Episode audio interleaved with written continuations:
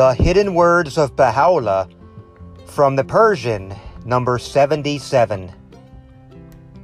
O Son of Justice, in the night season the beauty of the immortal being hath repaired from the emerald height of fidelity unto the Sidratul Muntaha, and wept with such a weeping that the concourse on high and the dwellers of the realms above wailed at his lamenting.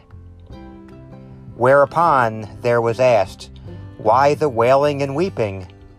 He made reply, As bidden, I waited expectant upon the hill of faithfulness, yet inhaled not from them that dwell on earth the fragrance of fidelity.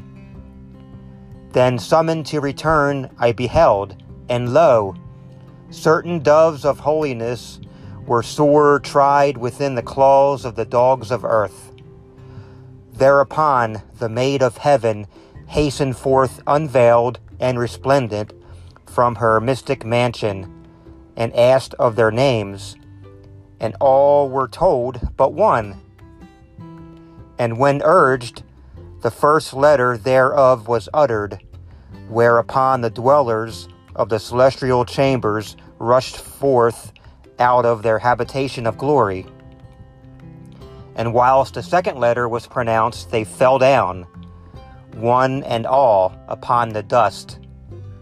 At that moment, a voice was heard from the inmost shrine Thus far and no farther. Verily, we bear witness to that which they have done and now are doing.